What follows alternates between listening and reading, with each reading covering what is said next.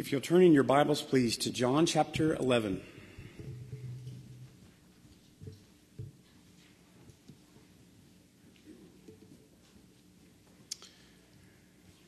We ended chapter 10 last week, and we saw that chapter 10 was the very last time that Jesus encounters the Pharisees and the religious leaders before he, he comes uh, during his Passion Week. Um, and from this time, from this time on, Jesus is really concentrating on strengthening the faith of his friends and his disciples.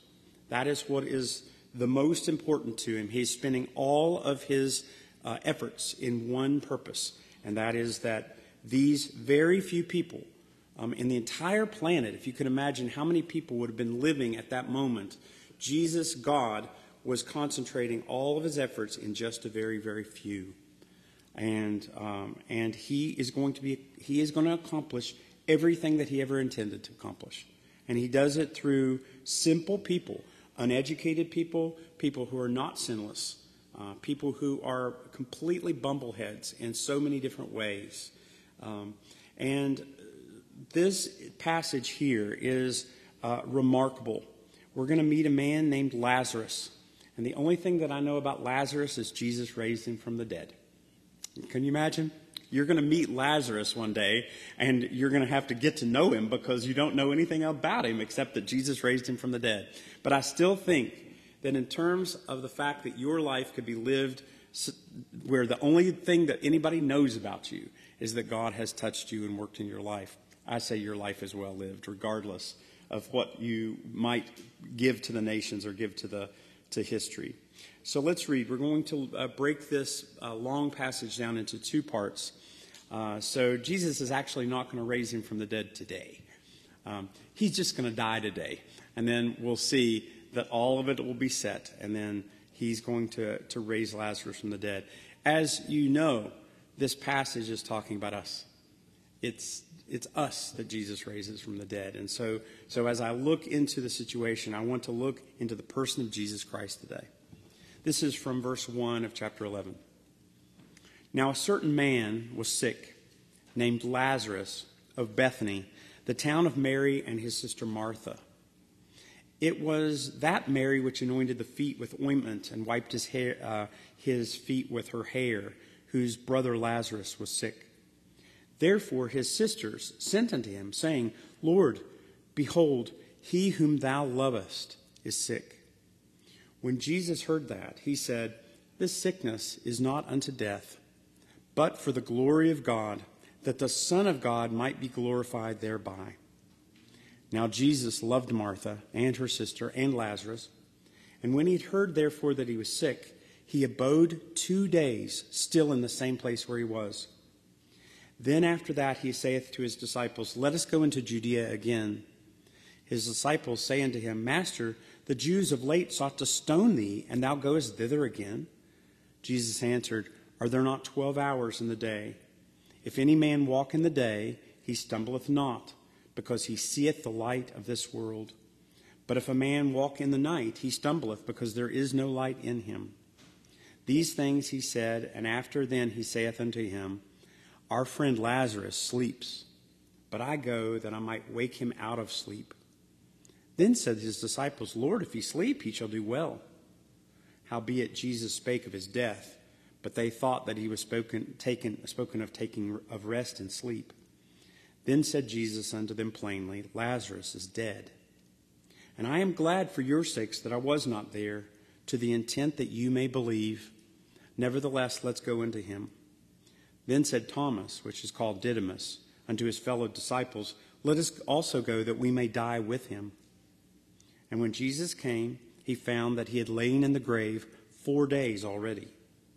Now Bethany was nigh unto Jerusalem, about fifteen furlongs off, and many of the Jews came to Martha and to Mary to comfort them concerning their brother. Then Martha, as soon as he heard that Jesus was coming, went and met him, but Mary sat still in the house. Then said Martha unto Jesus, Lord, if you had been here, my brother had not died. But I know that even now, whatsoever you will ask of God, he will give it thee. Jesus saith unto her, Thy brother shall rise again. Martha said to him, I know that he'll rise again in the resurrection at the last day. Jesus said unto her, I am the resurrection and the life. He that believeth in me, though he were dead, shall he live. And whoever liveth and believeth in me shall never die. Do you believe this? She said unto him, Yea, Lord, I, I believe that you are the Christ, the Son of God, which should come into the world. May God add his blessing to the reading of his word. So Jesus, remember, had, had left uh, Jerusalem, and he the last time he was there was during Hanukkah, so that would have been Christmas time, before in December. And when he when he met with the Jews this last time, they absolutely intended to kill him. They took up stones in order to stone him to death in the street, even though it was against the law to, to that the Romans had taken all um, death penalty cases. They would have they would have given their lives just to give, see him dead. Um, so Jesus leaves, and he goes. It said in the in the last part of ten to the Jordan River on the other side of the Jordan River where John the Baptist had originally started baptizing, where Jesus himself had been baptized. And that's where he was with the disciples. So he was not in Judea, he wasn't in Jerusalem at all. He, he had left. And then he had word sent that Lazarus was sick. So you're going to see that Jesus is going to come back just for that reason. Um, we have met Mary and Martha in, in another passage and we will see them later. Even uh, in chapter 12, we'll see them. Um, the only thing is that it's apparent that Jesus knew these people and that they knew him and that they were very, very close, that they, that they were friends. And I just wrote down, I love it that Jesus had friends. That Jesus had friends. The idea that Jesus is God Almighty makes me think of him high, of course, because he's high. That he would have friends means that he would have to accept people as friends. and for God, who knows everything about anybody, why would he accept anybody as a friend? The idea of friendship is that you're giving me something, I'm giving you something, and we're sharing in life together. But this is the whole purpose of God coming to us. He's Emmanuel, He's God with us. He came to us. And that I don't think it is blasphemous at all to consider true friendship as being something with a person and God, that God could have a friend in us, and that we certainly could have a friend in Him. I wrote down John or James chapter two. The scripture was fulfilled which saith, Abraham believed God, and it was imputed to him for righteousness, and he was called the friend of God.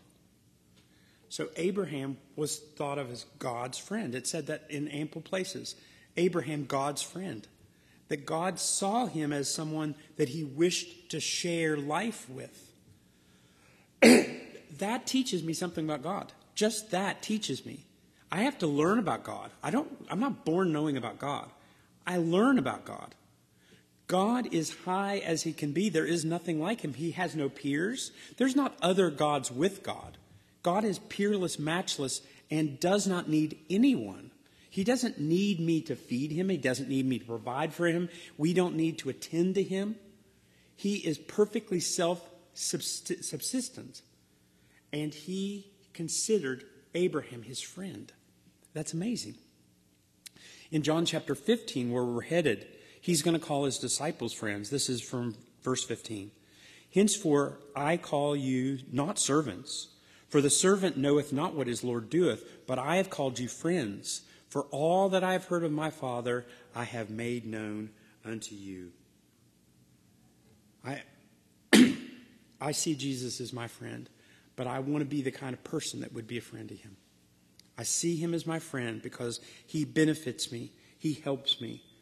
But he can help me, he can assist me without being my friend. The idea that he would love me and care for me is way different than simply God being high and, and coming down to me as I need, that he would, he would see me as a friend is, is something that absolutely amazes me and makes me excited.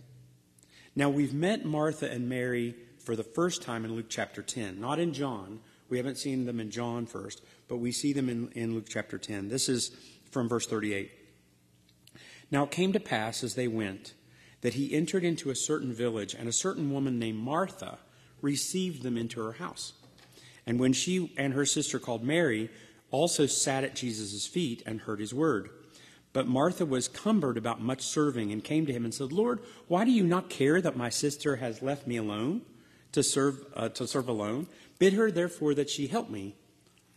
Jesus answered and said, Martha, Martha, you're careful and troubled about many things, but one thing is needful, and Mary has chosen that good part which shall not be taken away from her. I love these people. I love these people. I had aunts like this that just just bustled everywhere they went. They just bustled around, and you, you, they were busy when there was nothing to do. It just felt like that they were moving from thing to thing, and I was always in their way, and they were always like snapping me with a towel. Do you have people like that? Uh, just the idea that that they were always showing love. It was love, without a doubt. Everybody knew it was love, but it was love in a very interesting way. It was serving kind of love. And Mary, it, Mary was annoying to her, irritating to her, because she didn't, she wasn't doing the same thing. Why don't you tell her to make me, make her help me? But Mary was sitting at Jesus' feet. Now, this passage says, this Mary, this is verse 2, was which anointed the Lord with ointment and wiped his feet with her hair, whose brother Lazarus was sick. We don't even see her until chapter 12. This is chapter 11, uh, which is interesting because the account where she wipes his feet with her hair and anoints it with perfume uh, hasn't happened yet in this narrative. But evidently, it was so many people knew of this lady that John, as he's introducing the story, said, Mary, you know her. She's the one that, that wiped his feet with her hair and kissed his feet and anointed her with perfume. So there, these people are now famous among the people who love Jesus because they were friends of Jesus. Any friend of Jesus is a friend of mine. Do you understand that there are things about you that I would rather spend time with you than spend time with people that I grew up with? There, I would rather be with you. And sometimes people would say, Oh, you're lying. That's a lie. No, it isn't a lie. I would rather be with someone who loves the Lord than my own family who do not. I, I, would rather be there. I would rather spend time with you. And we do not have to be talking about Bible verses. I would simply rather share life with you because you love my Lord. There's something about that. There's, there's a connecting that's way stronger than blood or water. There is a, there's a brotherhood among Christian people to where there's so much fellowship. Fellowship means that we are fellows in something. We have something very, very, very in common. And it's not our personalities. It's not where we live. It's not our, it's not anything about us. We're different in every imaginable way. But, but to love Jesus is enough for me. I, I love you. And not just I love you so that I'll tolerate you. I would really love to know you. I really would love to know you. I would really love that we would that we would be close because we have something that others don't have. Just a common hobby or a common uh, background is not enough uh, to to be to pull people together. But this is this is what uh, this is what we'll see. Now these two sisters who were friends of Jesus and saw Jesus heal. They saw him heal, they saw him do miracles. They knew who he was. Um, uh, Martha is going to give an amazing testimony as to Jesus, you are the Messiah. And we've only seen that, we've only seen that with Peter. Peter's the only other one, and that's not in John, but in Matthew, thou art the Christ. And Jesus said, I'm sorry, I never taught you that. God taught you that. You never learned that from anybody. God taught you that. And that's the only time. This is the only one in John that we see absolutely. Now, you remember the back, back, back a year and a half ago when we started this, I said Peter, uh, that, that John, who who's wrote this, who's the Apostle John, wrote this with the idea of interviews. We see Jesus interacting with people, speaking to people directly. His people that will respond to him and people that will reject him, though both of those interviews are here, and signs. There are seven signs, there are seven miracles. John only picked seven. He didn't do dozens and dozens and dozens like the other uh, Gospels decided to do. He only picked seven very specific ones, and he only picked several speeches where Jesus is speaking, usually to the Pharisees, and then he has several interviews where people are speaking directly to him. Every one of these is to show that Jesus is king, that he is God. That's his purpose. So when, when you hear Martha say, Thou art the Christ, it's meant to stop you and say, He's the Christ. I take her word for this. That's John's intent as he, as he put that. Not that it wasn't her words, it was her words, but he chose those words with, with, with the idea there. So she said, she and her sister sent word to Jesus, which is exactly what you should do. And I love this, the way she said it. I don't think I would have said it this way. I would have said Lazarus is sick. But she said, He whom thou lovest is sick. He, she didn't say, Lazarus who loves you is sick. You know, the guilty trip. You know, you know guilt trip people. Lazarus who really, really loves you is sick.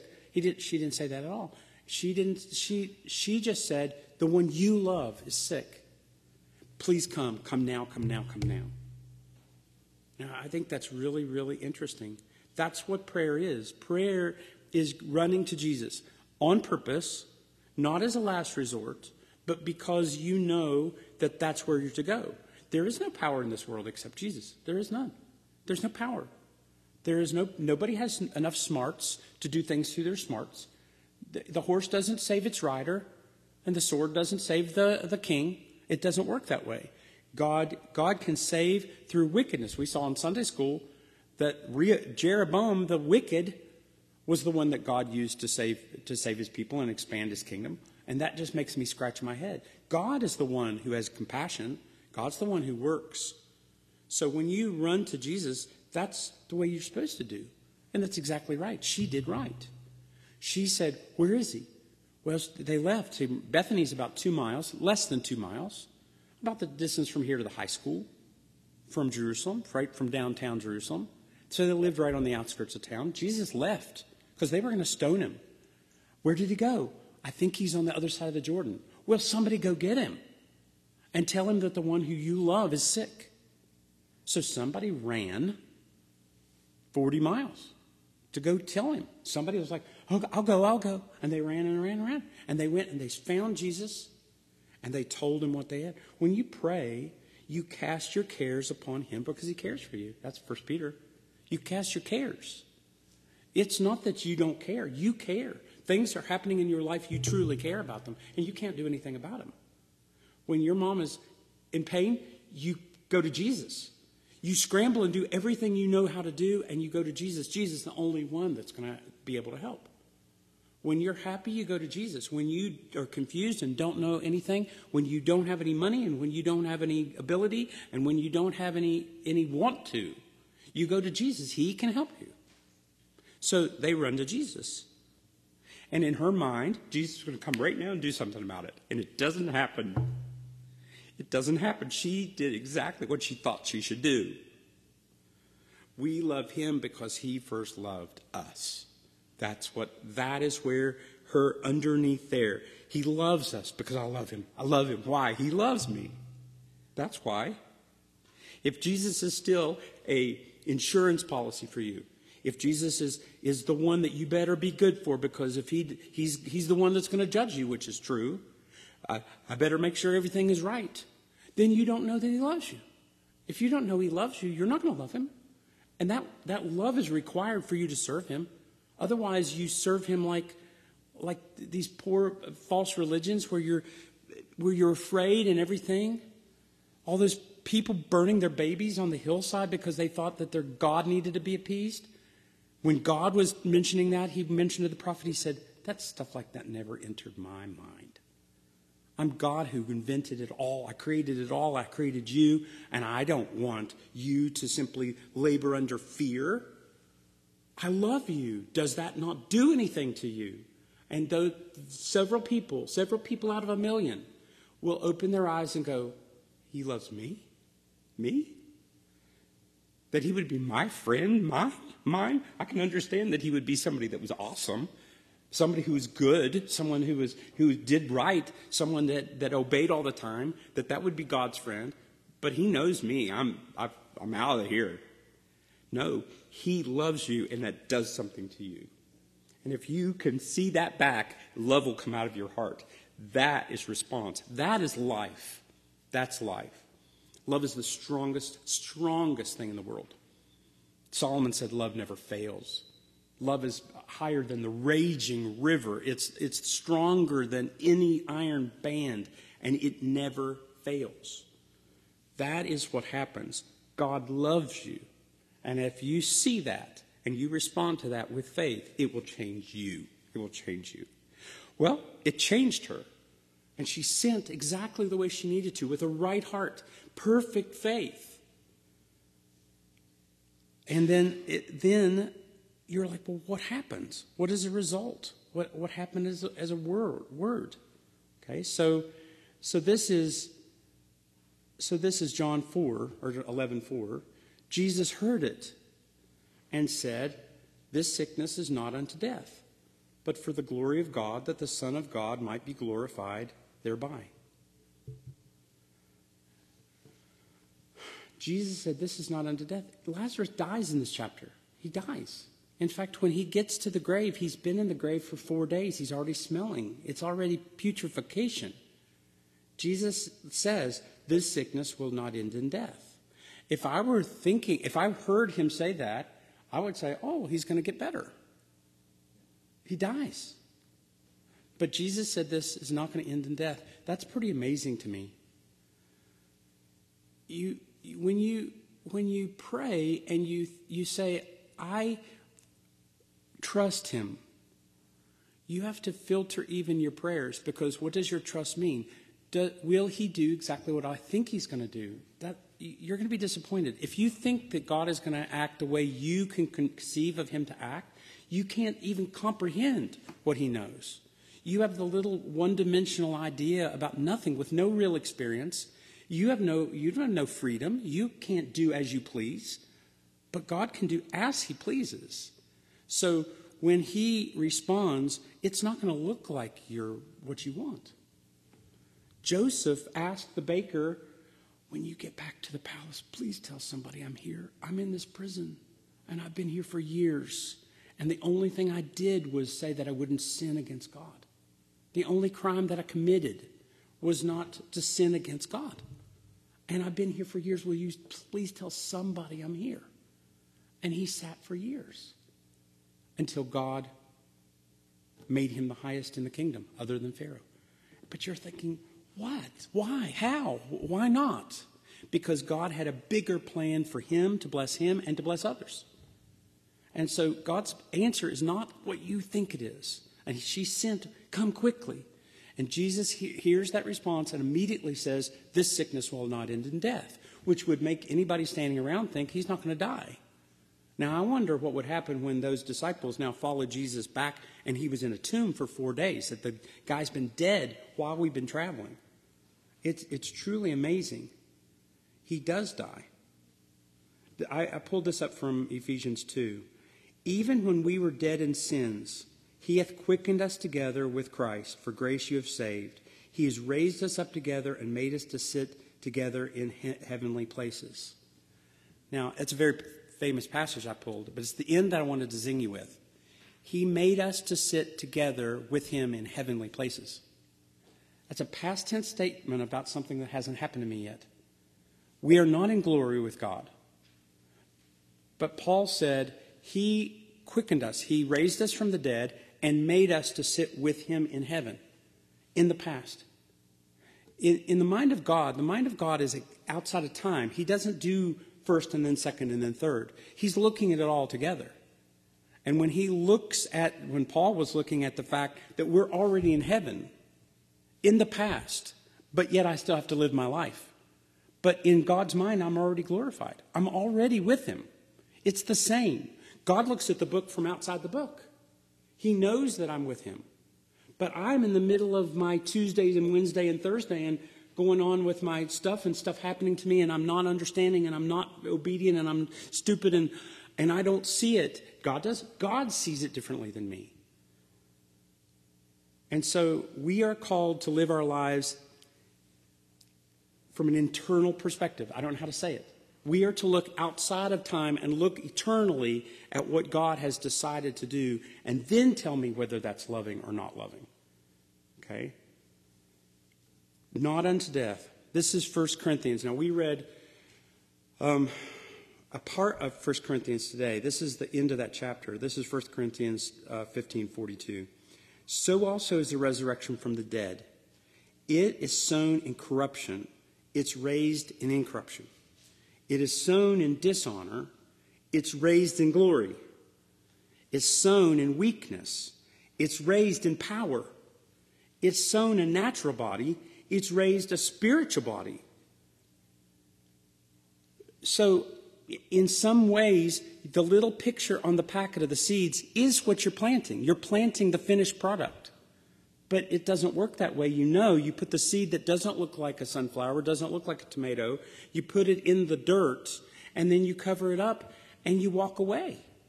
And day after day after day, the seven year olds will run and say, Is there anything there? And it's nothing, nothing, nothing, nothing. And you're thinking it's gone. And then when you see it, it doesn't even look like what you put. What you put in the ground is not what comes out of the ground. That's what Jesus is. Jesus sees you differently. What you are right now is sown in incorruptible, uh, and you will be raised incorruptible. So when he said, This will not end in death, it meant that it will not end in death. Boy, that would confuse me. That would confuse me because I would say, He dies. But Jesus is like, No, he doesn't die. This is for God's glory and my glory, which I think is very interesting. This is for my personal glory and for God's glory. This is why it is that He is, that I will be glorified by this, and by my being glorified, God will be glorified. That God, God is so tied with the Lord Jesus that the whole purpose of God's heart is to glorify Jesus Christ. There is so much love that God has for his son Jesus Christ that he will glorify him. And the way he has chosen to glorify him is to save sinners. And when I now look at what I've been given and love him, I will love him forever. I'll love him forever, ever, ever, ever. And it'll get you through deep, deep water. It'll get you through the, the last day. It'll get, get you through the deathbed. It'll get you all the way home because he can look and see this will not end in death. I have something great, and Jesus is going to be exalted. And when Jesus is going to be exalted, God is going to be honored. So it's going to be great honor. So, in some ways, it's very much like the man born blind. Who sinned, this man or his parents, that he was born blind? And Jesus said, Neither his parents nor him sinned. This is so that God can do great things through him. I'm going to look more like who I am to the world because this man was born blind, because I'm going to give him light. Lazarus died so that Jesus could raise him up. Now, you know that Lazarus dies twice. He dies twice. He dies really dead. He's raised from the dead. He's pulled from wherever he was back to life. And then he lives and then he dies again. That is an amazing thing. He died twice. It's like having your tonsils pulled out twice. It just doesn't happen. Right? This is this is something where God God is looking beyond him. And he's he he's he has an appointment. He has an appointment with Jesus. That Jesus' life is for him. So this is verse 5. Now, Jesus loved Martha and his sister and Lazarus. When he heard, therefore, that he was sick, he abode two days in the same place where he was baffling, baffling. One of the most baffling verses in the world. What in the world does that mean? He loved them. So, therefore, when he heard that Lazarus was sick, he didn't move and he didn't do anything. He stayed where he was for two extra days. So, I, I don't know how. How can he love them and delay? I, that doesn't make sense. I can't do that. If you were to say, come quickly, help me, help me, my house is on fire, I would say, oh, I love you, and just roll over in bed. I can't, that's not love. That Jesus would stay where he was on the other side of the Jordan River for two extra days before he started moving, and then however long it took him to get to town. Only, this, I wrote down this, only Jesus could know that the only thing better than running quickly to help Lazarus was to wait for Lazarus to die. Who else would know that? Because once he was buried in the tomb, Jesus could raise him from the dead. That's what Jesus knew. Jesus doesn't know what you know. So you cannot look at him and say he doesn't love. That he mean he didn't do what I wanted to do. I prayed and it didn't work. Jesus is bigger than you and he understands more than you and he loved them and because he loved them so much he stayed put waiting for him to die so that he could then do something big. This is huge.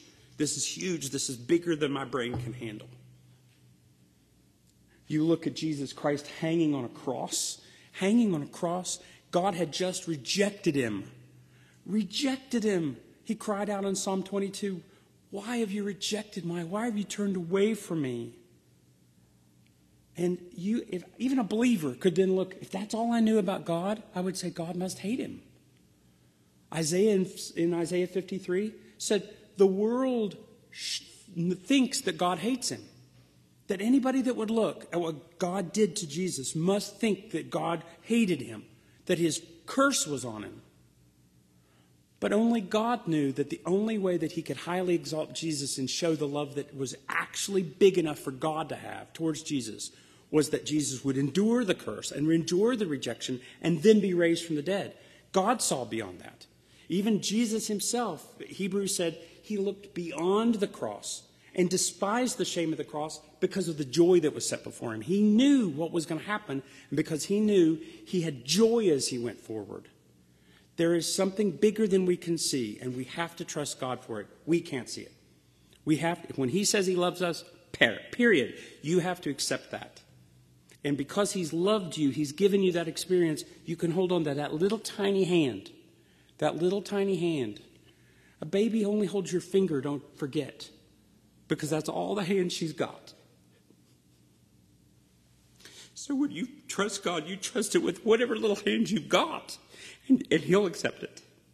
And he, but you have to truly just say, God knows, and I don't, and I don't understand why things are happening the way they are. God understands, and He loves them. He loved Mary. He loved Martha. Verse seven. Then after that, He saith to His disciples, Let's go into Judea again. His disciples saying to him, Master, the Jews of late have sought to stone you, and you go thither again? Yeah. Yeah. Let's go. Okay. Jesus answers something very cryptic. I think it's interesting. Jesus answers something and then gets really clear at the end. This is verse 9. Jesus said, Are there not 12 hours in a day? This is how he answers. Let's go to Judea. And there's like, they're going to throw rocks at you until you die. And he goes, Aren't there 12 hours in a day? If any man walk in the day, he stumbleth not because he sees the light of this world. If a man walk at night, he stumbles because there's no light in him. Jesus is saying, My light's not out yet. My day's not done yet. My appointment with Lazarus is the same as my appointment with the woman at the well, same as my appointment with Nicodemus, same as my appointment with the Pharisees, same as my appointment with every demoniac. I had an appointment, and it's just the same appointment as I have the rest. My, life, my day is not done. I still have work to do. And they were like, huh? And so he goes, he, he goes on, he says, These things said he, and after that he saith to them, Our friend Lazarus sleepeth. But I go that I might wake him from sleep. This is verse 11, 12. Then he says, Disciples, Lord, if he sleeps, he'll do better. Howbeit, Jesus spoke of his death. But they thought he had spoken of taking rest in sleep. Then Jesus said plainly, Lazarus is dead. Like, he said it really nicely. He, he didn't use the word die, he used the word sleep. He was being nice, and everyone was like, I don't get it. He's dead, honeys. But, but see, even the disciples, they had just heard that this won't end in death. They're just confused. Can you imagine? You're just like, okay, just take me by the hand. I'll just follow you wherever you're going. I don't even know what's going on and they just follow him. Now, 15 is interesting. This is weird. This is, this is verse 15. I'm glad for your sakes that I was not there.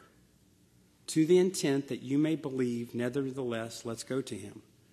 I'm glad that he died because of you. That for the intent that you may believe. Do you understand? He's working in his disciples. Right now, it's his disciples he's concentrating on. He's left the Jewish uh, leaders who've rejected him. That will happen according to the way it needs to happen. He's not worried about them. He's only worried about his disciples. His disciples must have faith. They must have real faith. They must have big boy faith. And that's going to take teaching. And so I, if I were there, I would have healed him. Boy, I'm glad I wasn't there, so I would have healed him. Because if I would have healed him, you would have just thought it was one of the miracles like all the other miracles that you've seen millions of, and you're still doofus. You watched me and watched me, watched me, and you're, it's not catching on. I'm glad he died. What? For your sake, that you might believe. Let's go. And that's what he says. So they go. Then Thomas. Didymus in King James just means he was a twin. Thomas, which is he is the twin, Thomas the twin, said unto his fellow disciples, Let us also go that we may die with him. Now, Thomas is pretty good. That's perceptive. Thomas, doubting Thomas, he knows if we go back there, they're going to kill us. I know what I know what I saw. I know that they were going to kill you. I know it was a miracle that we're that we're here. For us to go back, I don't think it's a good idea. I don't think it's a good idea. Jesus said, "Let's go." And Thomas was like, "All right, let's go die." He was just ready. Let's go into the breach. I'm ready. Let's go. Let's go die with him. That's interesting. The disciples recognized the danger. I just think that's kind of cool. Jesus, of course, understood the danger, but Jesus is in control. There's another thing to learn about him. Verse 17 Then when Jesus came, he found that he had lain in the grave four days already. Now, why am I glad that he's dead?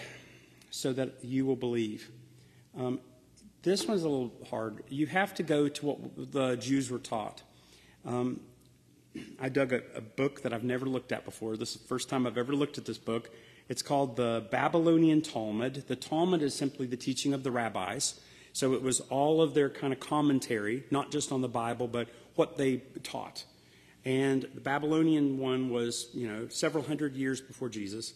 And they taught that a man's soul, after he dies, hovers over his body and is possible that he can basically resuscitate. So he might not be really dead yet. In fact, that's the whole idea of vigil. People have done this in all cultures, all throughout the centuries. A dead body, grandma dies, and you lay her out in the good room. I don't know if you all had a good room, okay? You laid her out in the good room. No one was ever allowed in the good room. It was only for things like this. And they put her out in the good room, and usually her daughter granddaughter whatever sat up all night with the body with a candle burning, okay? It even happened here. This is a very, very normal Appalachia thing. Why? You wanted to make sure they were dead. I hate to say that, but you know, I, it would be awful to be buried and go, "Hey, hey, you made a mistake." Okay? So the idea is you just waited. You were like, "Well, maybe they're not dead. Maybe they're just maybe I don't understand what death is." Well, the the Jewish rabbis taught that for 3 days that just hovered hovered, never went to where it was going, and it's possible that it could come in but the, the last sentence said, but after three days, you can bury them because that the spirit won't come back after three days. So Jesus had to wait. He was like, well, he dies today. It's going to take us a day to, uh, we have to go wait two days. Hold on a minute. And he waits so that by the time he gets there, he's been in that tomb for four full days. Because then nobody is going to be able to say when he healed him, oh, he just resuscitated. He got back. He got better. Okay, I'm not dead yet. So the whole idea that, that, that Jesus waited was basically to prove to his disciples that he actually healed him from the dead, that he raised him from the dead, because everybody would, would not believe it. This is verse 18. Bethany was nigh unto Jerusalem, about two miles away, 15 furlongs off. And many of the Jews came to Martha and Mary, comforting them concerning their brother. Then Martha, as soon as he heard that Jesus was coming, went and met him. And Mary still sat at the house. Then Martha said, Lord, if thou hadst been here, my brother had not died. But I know even now that whatsoever you will ask of God, God will give it to me. Now that's really beautiful. That's heartbreak and faith at the same time. You look into that lady. She loved him. She believed him. She trusted him, and she was disappointed. That God's okay with that. Eh, God loves you during your disappointment. When you're disappointed with God, God's okay. That's not hate. That's not the same as hate in your heart. That's I don't understand. You told me this, and to the little I understand you, it should be different. God's like, it's because you don't understand well enough. But I love you. And and it's interesting. Jesus then asks her a question, or he says something first. Your brother will rise again. Now, as I sat here and, and chewed, most of the time when I sit in my chair and write this, I just ask myself questions. That's all I do. I look at it and go and ask myself questions. And I just think about it. And my question that I asked myself here was Did she really think that he just said that he was going to raise him from the dead? Like, I wonder if it even crossed her mind because she understood there would be a resurrection, there would be a last day, there would be a final day, and there would be re- the, the dead would be raised. Okay, we read that together today, this morning. She understood that. She understood what we believe, that God taught us what was true.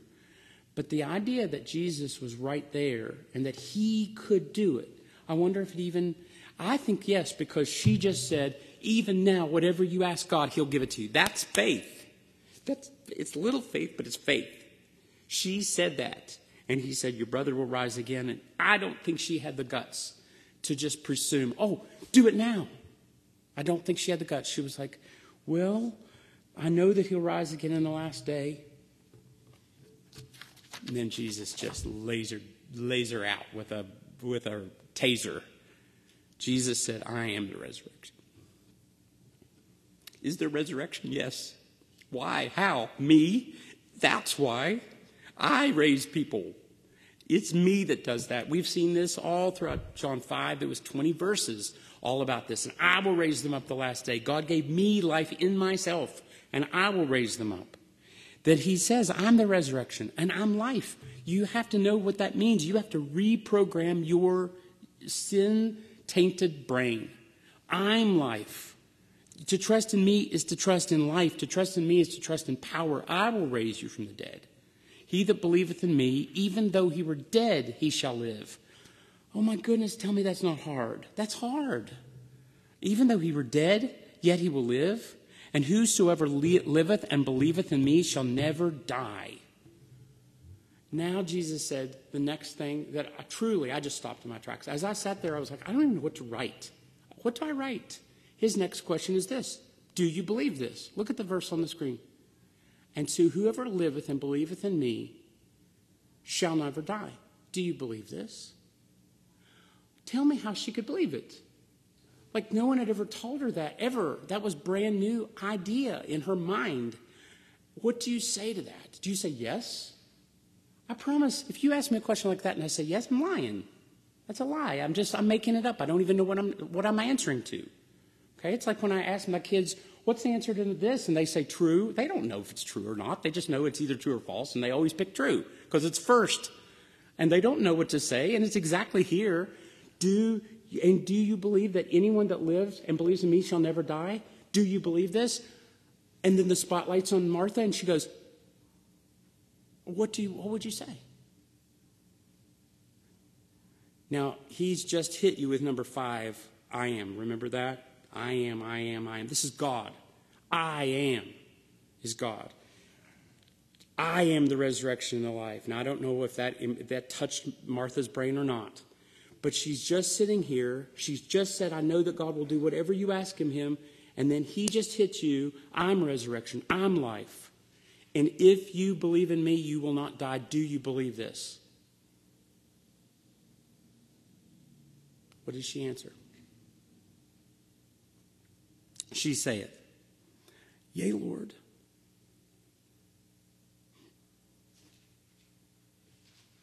I believe that thou art the Christ, the Son of God, which shall come to the world.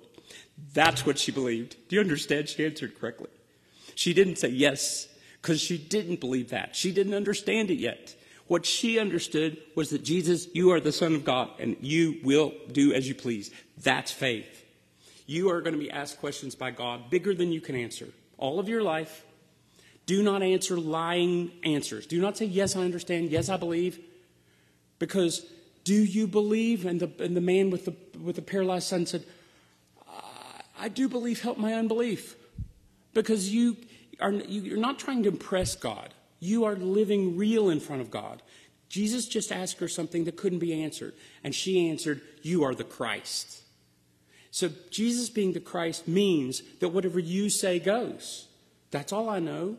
I know you're the Christ. If I, you're the Christ, then all the stuff that I don't understand can fall in its, in its place and be organized the way you want it to organize. And I, if you want to tell me that biological death doesn't interrupt the continuity of real life, if that's what you're saying, then I believe it. But if that's what you're saying, that I can go to a funeral and a Christian funeral can truly be different from a non Christian funeral, if that's what you're saying, Jesus, then yes, I believe it because I believe you're, that you're the Christ. That you can truly, are we truly faking when someone dies and you, the body's laid out here and we have singing and we're rejoicing and we're thanking God? I went to a funeral once and had to listen to the entire 21 ver- minutes of the guitar solo to Stairway to Heaven. I'm not kidding you. All 21 minutes sitting awkwardly in a because what are you going to do when you don't believe in God? What are you going to do? What do you what is there any hope? There's no hope. It's I'll never see you again. We're separated and I'll never see you again. I loved you with all my heart and now you're gone forever. There's nothing but despair. Jesus said, I'm resurrection. You have to say, I don't understand that. Do I believe it? I don't know if I believe it, but you're the Christ. You tell Jesus what you believe, and He takes care of all the stuff you don't understand. Is that beautiful? That is beautiful. That is the message of the entire Bible. It rivals, it rivals everything in terms of the peace and hope. I am the resurrection and the life. Amen.